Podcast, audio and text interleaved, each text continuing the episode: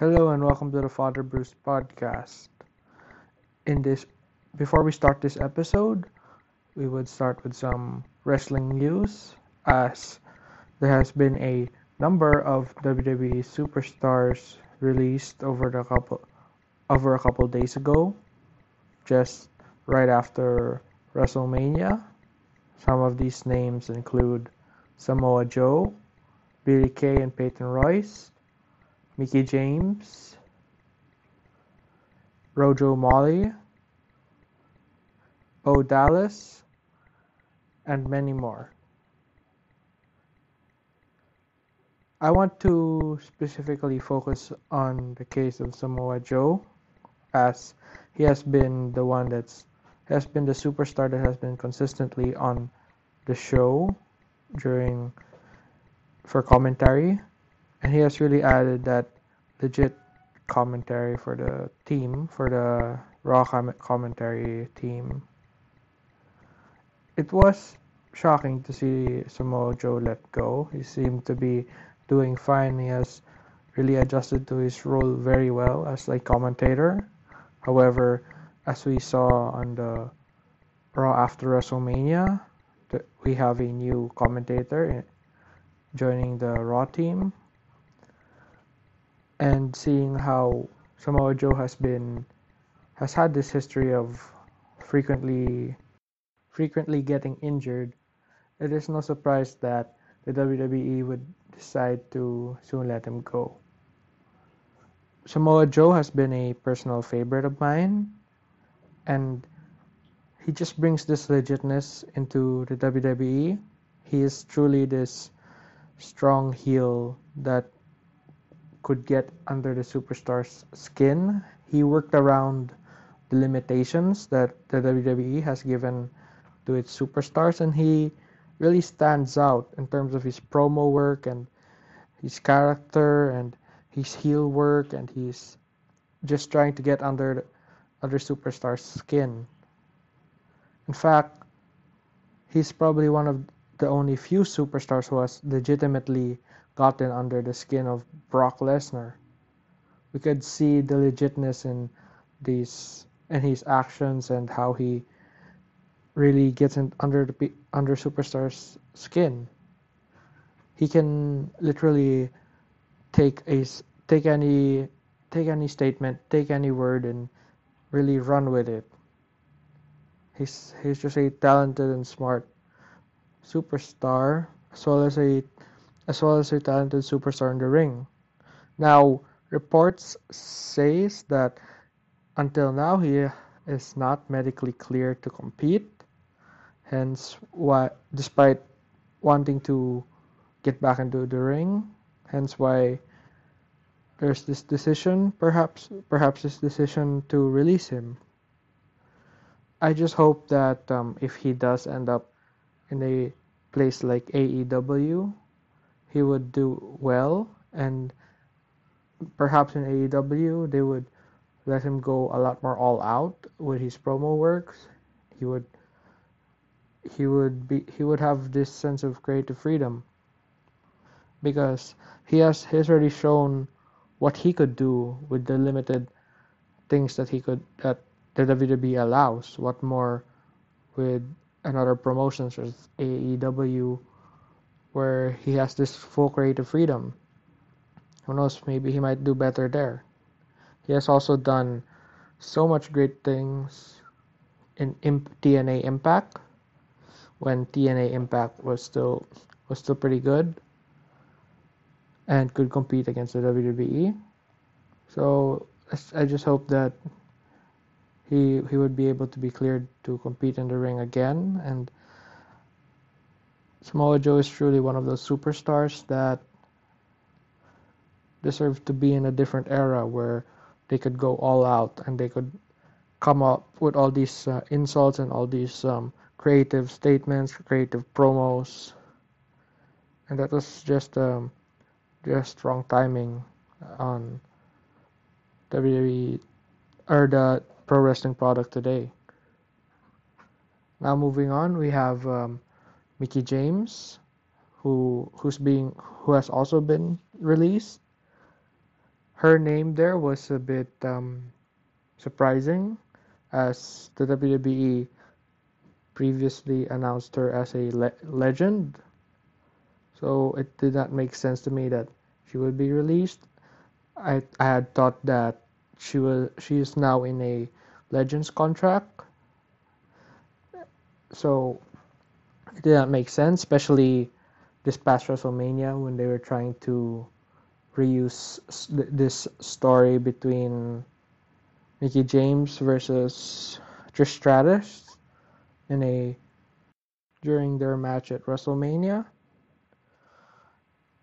So it did not make sense to me why they would release her, but hopefully they would eventually get her back into the Hall of Fame and receive a Legends contract in order for her to maintain her livelihood with this Legends contract.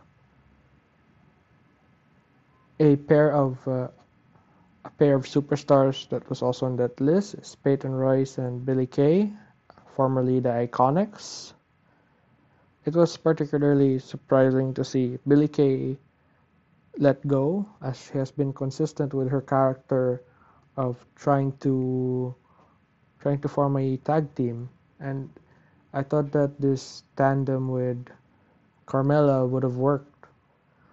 I think they did bond pretty well, and it was just a missed opportunity.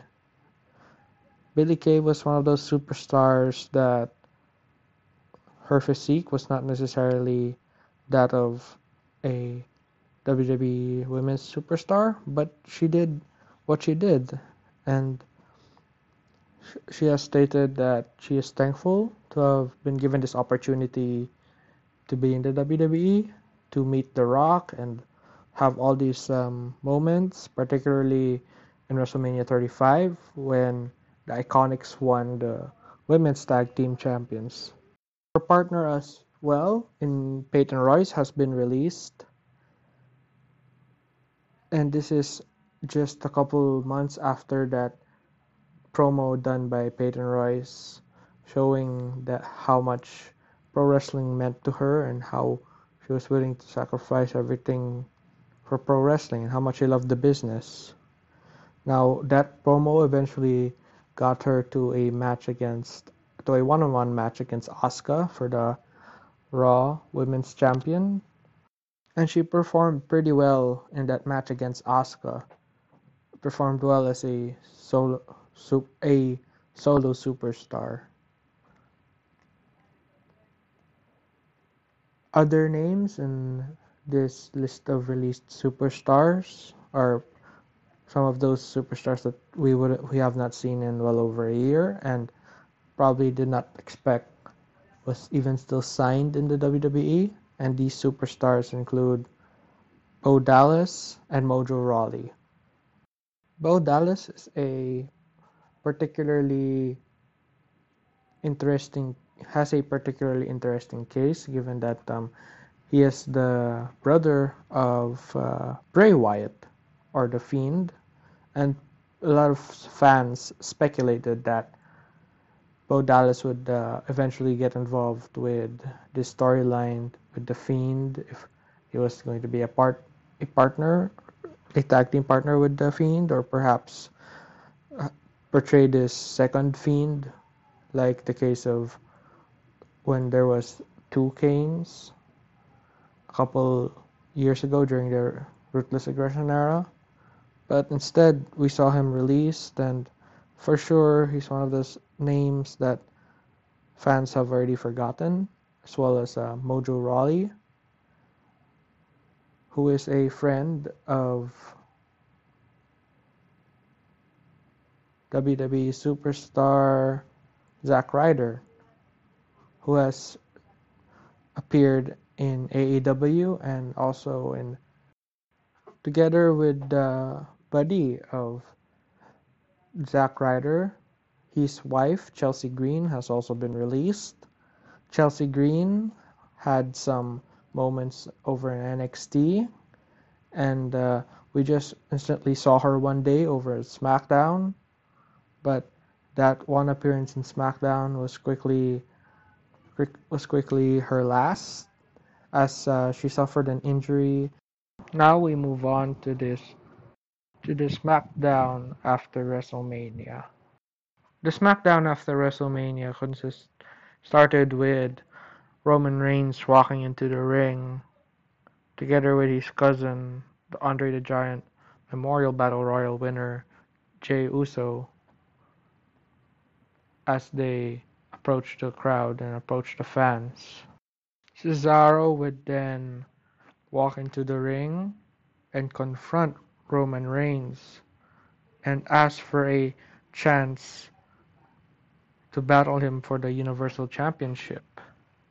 This, of course, got fans psyched, as Cesaro is coming from a historic win against Seth Rollins at WrestleMania, and people know that Cesaro deserves more.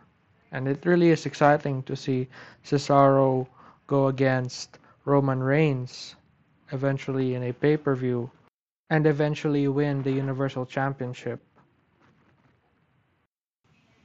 The first match of the night is Otis versus Rey Mysterio, and it is nice to see both Rey Mysterio and Otis in a one-on-one match, given that both of them are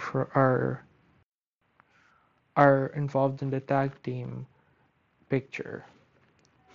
Now, this was an exciting match, and Rey Mysterio ended up with a win against Otis, and this is most likely a show of opportunity and a show that Rey Mysterio is a great value to WWE, and for sure this win proves that the WWE wants to keep Rey Mysterio, and they're trying to make him happy by having these single wins.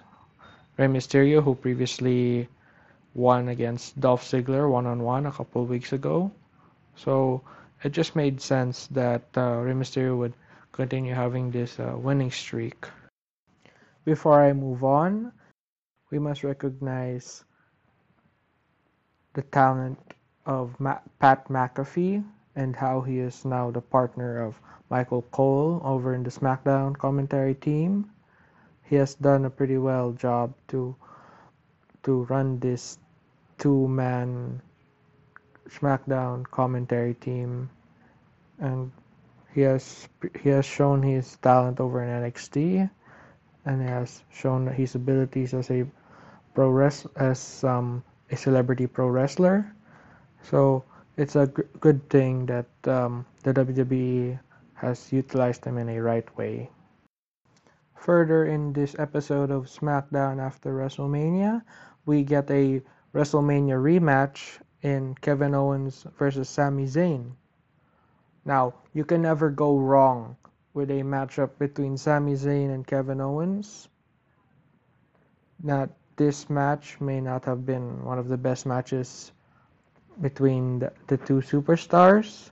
It ended with a count-out win by Kevin Owens, but it was still nice to see these two superstars go at it. And as Pat McAfee has stated, this is one of the two best Canadian pro wrestlers in the business right now, and they're going at it with each other.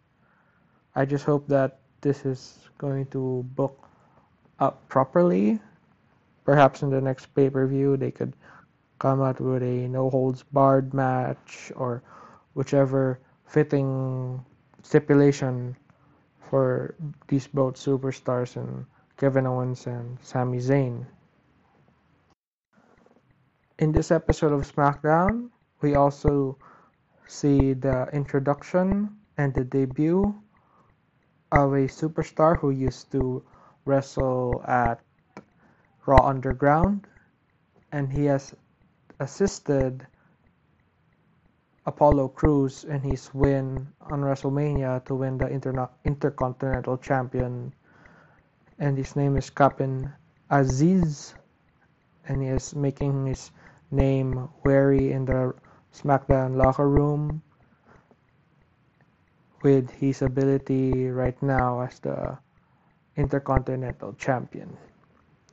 Personally, I feel as though it is premature for, it's still too early for Apollo Crews to try to present himself as a challenger for the Intercontinental Champion, because the Intercontinental Championship has strictly been between Big E versus Apollo Crews. So hopefully that he will be able to encourage other superstars to challenge him and put a lot more name into the Intercontinental Championship, the way that The Miz has in the past and other past superstars who has previously held the belt for the Intercontinental Championship. In this SmackDown, where we also see a celebration for the win of Bianca Belair, winning the SmackDown Women's Championship from Sasha Banks at the night 1 of WrestleMania. Before this celebration, we see a promo, or an interview rather, of Sasha Banks backstage, showing the emotions of Sasha Banks, deciding not to say anything in the interview and just walking away from that interview. We really see her frustrations with that actions that she has, that she presented in that interview, which was a bit weird and unfitting, given that it was seen, and fans have seen Sasha Banks in fact be happy for Bianca Belair in the main event of the first night of WrestleMania. I hope that we get to see a lot more of Sasha Banks. I think that these superstars like Sasha Banks and other members of the Four Horsewomen really did pave way for the women's revolution. And right now, it seems as though we're going to have a new generation of women's superstars in Raquel Gonzalez, Rhea Ripley, and Bianca Belair. After this celebration for the SmackDown Women's Champion, we of course hear from Bianca Belair. The following matchup was for the SmackDown Tag Team Championship, and it is Dolph Ziggler and Robert Roode, SmackDown, the holders of the SmackDown Tag Team Championship, going against the Street Profits. Now, personally, I really did not expect the Street Profits to win this. It really did not seem as though it is their time to win this. If anything, the Mysterios or Tucker and Gable are a lot more deserving of the SmackDown Tag Team Champions, as Street Profits have already previously held the Tag Team Championship. So I really did not expect that they would have a chance to this against Dolph Ziggler and Robert Roode for the SmackDown Tag Team Championship. One of the reasons perhaps why Dolph Ziggler and Robert Roode are holding on to the Tag Team Championship is because perhaps the WWE does not want to let go of these two. They are very talented superstars, yet it's not necessarily their time yet to be single stars, hence why they're holding this Tag Team Championships. But they have proven themselves, Ziggler and Robert Roode rather. They have proven themselves as a worthy holders of the Tag Team Champions, and not just a transitional champion, a transitional Tag Team Champion. For the women's match of this episode of SmackDown, we see Shayna Baszler versus Natalya, and given the results and the outcomes of the past few weeks, we of course saw a quick pin, roll-up pin by Natalya to win against Shayna Baszler in this match. I think Natalya and Tamina deserve a rematch for the Women's Tag Team Champions. Of course, Nia Jax and Shayna Baszler are holding on to these tag team titles because the WWE is not yet ready to have them as solo superstars. Hence why they're holding the tag team champions, and also an excuse for these two to be able to compete in several brands. So let's hope that we get a rematch and have a deserving tag team champions in Natalya and Tamina. For the main event of this episode of SmackDown, it is announced that Cesaro would go against Jey Uso, the cousin of Roman Reigns. And as much as this was a great match, this unfortunately ended up with an interference by Seth Rollins, which is a clear showing that this rivalry between Seth Rollins and Cesaro is not yet over. I personally don't see the reason why this rivalry is continuing. This rivalry between Cesaro and Seth Rollins is continuing. I think that Seth Rollins really should move on to a different superstar. But if this is going to lead to yet another pay-per-view matchup over the next pay-per-view in WrestleMania Backlash, then I think it should be a good continuation to their rivalry. Overall, these past two shows of Raw and SmackDown, the main roster after WrestleMania, I did really expect more. And for some reason, in some ways, I kind of preferred Raw this week over SmackDown. We would expect that something new would take place, that perhaps a call-up would take place, but now I think it's a pretty good thing that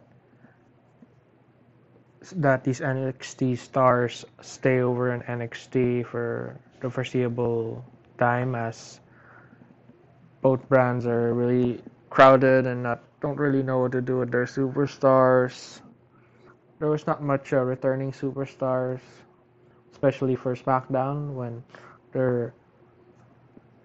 we really didn't see much direction where they wanted to go after WrestleMania. I mean, sure, we have this renewed possibility of Cesaro going against Roman Reigns for the Universal Championship, but overall, there was no direction into it, and it really just felt like a lazy day in the creative sense of SmackDown. Before I end this episode, I would also like to share the announcements done over by WWE that the next episode of Monday Night Raw, we would have Asuka versus Charlotte Flair. And we would also have Randy Orton versus Braun Strowman, which is said to be the first time for these superstars to face each other, as well as Drew McIntyre demanding answers from MVP and Bobby Lashley. And I believe that's in reference to these Retribution members attacking Drew McIntyre.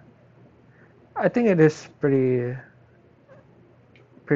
cool that Monday Night Raw is at least trying to attract its fans even before Raw takes place, in order for fans to continue watching Monday Night Raw, because admittedly, naturally, fans would get tired of watching the WWE after WrestleMania. And this being the second the Raw after the Raw, or two Raws after WrestleMania. Notably, this would be a low, would have a low viewership rate, and I don't think a matchup between Charlotte Flair and Asuka would really answer to that, to this, to an answer to such lower viewership. But if they are to push this through, I do hope that Asuka is given this much needed win against Charlotte Flair. As for the involvement of Retribution in this rivalry against Bobby Lashley, I just think that this is just not really that exciting with the fans. I don't know what type of answer that could possibly be concocted over in this episode of Raw. And maybe Braun Strowman versus Randy Orton would be nice for this new episode of Raw. Hopefully it would not involve The Fiend again, and The Fiend would end up somewhere else for the next episode of Raw. And with that, I hope to see you in the next episode with Raw Review.